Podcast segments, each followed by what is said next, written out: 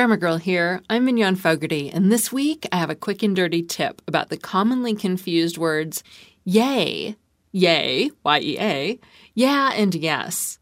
I have a meaty middle about putting two spaces after a period, and we'll see why English is a Spanish omelet. Two of my friends, Trent Armstrong, the former Modern Manners guy, and Hyatt Bass, the author of the novel The Embers, asked about the word yay, Y A Y, and why people often seem to incorrectly use yay, Y E A, or yeah instead. Y A Y is an exclamation that shows feelings such as excitement, joy, happiness, triumph, and approval. The origin is fuzzy, though. Some dictionaries say it came from yeah, but most seem to think it evolved from the adverbial yay, in the phrases yay big and yay high. But then the Oxford English Dictionary says that the yay, Y-A-Y, in yay high probably came from yay, Y-E-A. And you wonder why people are confused. But no matter where it came from, the first example sentence for YAY in the Oxford English Dictionary is from 1963, and it is fabulous. Here it is. He talks surfy talk. Cowabunga. Wipeout. I'm getting stoked. Yay, gremmies. And Gremmies are young or inexperienced surfers who are often annoying. It comes from gremlins. But back to yay. YEA is a much older word that can be traced all the way back to Old English and has parallels in all the Germanic languages. It's another way of saying yes or indeed. It can be an adverb, as in, Squiggly loved the chocolate. Yay, he reminisced about it for weeks. Or it can be a noun, as in, Aardvark was one of 30 yays in favor of limiting access to the lake. Today, most people use this kind of yay when they're talking about voting. Finally, yeah is an informal way of saying yes that was being used in America by the early 1900s. Yeah is still labeled as informal or colloquial in many dictionaries. And some manners guides and articles on professionalism advise readers that yeah is sloppy, and yes is the only mannerly professional response. I tend to say yeah instead of yes, but I'm working on it. Although people do object to the use of YEA and yeah to mean yay Y-A-Y, and many of those uses probably do happen because people are confused about the different meanings and spellings. I also like to remember that people shout the word yes when they're excited too. So it's not necessarily incorrect to use yeah or yay, Y-E-A, in such situations. And that was your quick and dirty tip. You usually mean Y-A-Y when you're shouting for joy, and Y-E-A when you're talking about voting. Yeah indicates the affirmative, but you'll sound more polite and professional if you stick with yes. Before we get to the meaty middle, I want to remind you about my game that's available on the iPhone and iPad. It's called Grammar Pop, and you match words with their part of speech to pop clouds. Summer is just around the corner. My students took their finals yesterday. So if you're looking for something fun but educational to keep your kids occupied, check out Grammar Pop. And sorry there's no Android version, I assure you it is not for lack of trying. If you learned to type on a typewriter, you are going to hate what I say next. Do not put two spaces after a period. Don't do it. Just use one. I know, I know, I was taught to use two spaces after a period in my high school typing class too. But you know what? It's not that hard to break the habit. I haven't been tempted to type two spaces for decades. It's not like quitting smoking. I don't find myself in nostalgic typewriting situations and suddenly get hit by an unexpected urge to type two spaces. The modern and easy to follow style is to put one space after a period. I'm not making this up to torment you. Typesetters write and beg me to tell people to only use one space. If you use two spaces, they just have to delete them. Yes, it's not that hard to do with search and replace, but it's not that hard to put dishes in the dishwasher either, and you don't like doing that, do you? If sympathy for typesetters doesn't move you, I'm willing to bet you're a rule follower. I don't have a lot of heck with the rules types of readers or listeners. And everyone who makes the rules today agrees it's a one space world. The Chicago Manual of Style, the U.S. Government Printing Office Style Manual, the Publication Manual of the American Psychological Association, and the AP Style Book are just a few of the style guides that recommend one space after a period. Now, the story of spaces after periods is often told as though monospaced typewriter fonts needed two spaces after a sentence for good readability, and that the wide availability of proportional fonts on computers led to the switch to one space. In monospaced fonts, the letters are all the same width, so an I is the same width as an M, for example.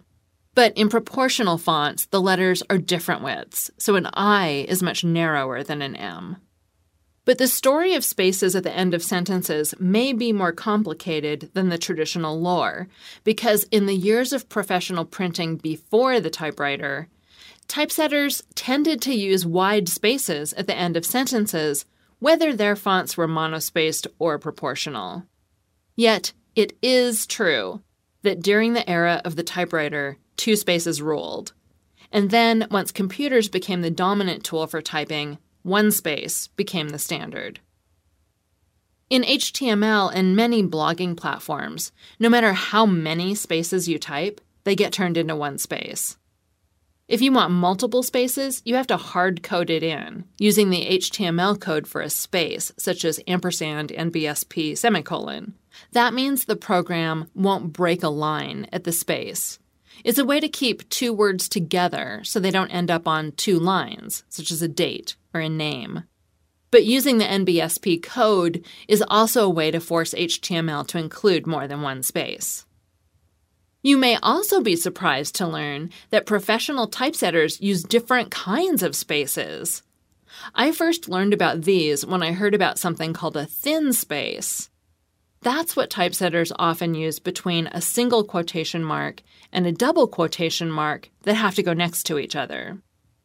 A full space between them would look weird, but if you put nothing between them, they run together too much. So typesetters use an extra narrow, thin space to give the two punctuation marks a slight separation. Typesetters use the various spaces available to them to do things such as align tables, set mathematical formulas, and properly align poetry. And that was your meaty middle. The current standard is to use one space after a period at the end of a sentence. But it wasn't always that way. And you learned some interesting things about typography, too. Finally, to celebrate Cinco de Mayo, this week's tidbit is an excerpt from the book Word Workout, and it's about English words that come from Spanish. The olla podrida of English is heavily spiced with Spanish. From California to Texas to Florida, all Spanish names, English is a Spanish omelet. People live in cities and towns with Spanish names like San Antonio, Santa Fe, Las Vegas, and Los Angeles. They drive on streets with Spanish names and live in Spanish style houses and developments with often mangled Spanish names. They admire Hispanic flora and enjoy Hispanic food. Spanish surrounds them, and whether they realize it or not, they speak it every day. In the 16th century, when Spain was exploring and conquering the New World, Spanish exerted its earliest influence upon English. By 1600, English had acquired alligator, anchovy, banana, cannibal, cocoa, hurricane, mosquito, potato, sassafras, sherry, sombrero, and tobacco. By 1700, English had adopted cargo, barricade, escapade, siesta, matador, toreador, tomato, chocolate, vanilla, and cockroach.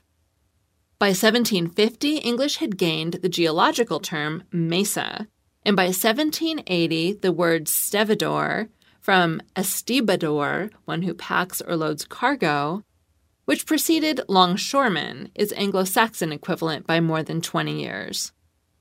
In 1850, English had appropriated the now familiar canyon, bonanza, loco, and vigilante.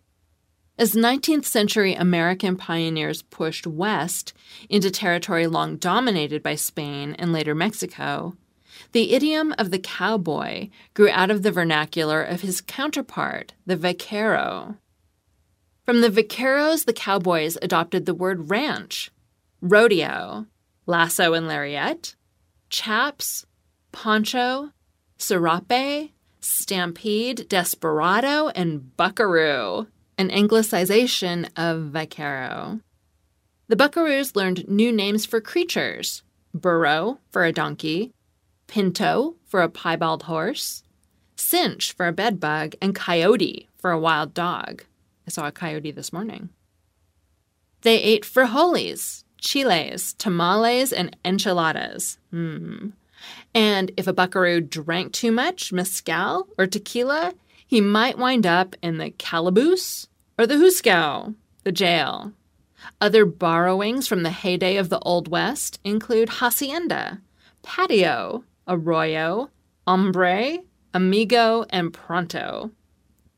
The Spanish contributions to the American vocabulary are far more numerous than those of any other continental language, observed H.L. Mencken in the American language. Think about that the next time you're sitting on the patio of your hacienda sipping sherry, taking a siesta, eating some vanilla ice cream with sliced bananas, or gazing at a stampede of mosquitoes in the canyon. And that was an excerpt from Word Workout by Charles Harrington Elster, presented here with permission from St. Martin's Griffin. I'm Mignon Fogarty, better known as Grammar Girl. You can find more of my work at quickanddirtytips.com, and while you're there, check out our 14 other shows. This podcast was recorded in the studios at the Reynolds School of Journalism at the University of Nevada. That's all. Thanks for listening.